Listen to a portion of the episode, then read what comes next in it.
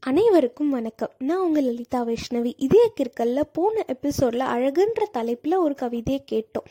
இந்த எபிசோடில் உயிர் தற்கொலையை தடுப்போம் அப்படின்ற தலைப்பில் ஒரு கவிதையை கேட்போம். உயிர்.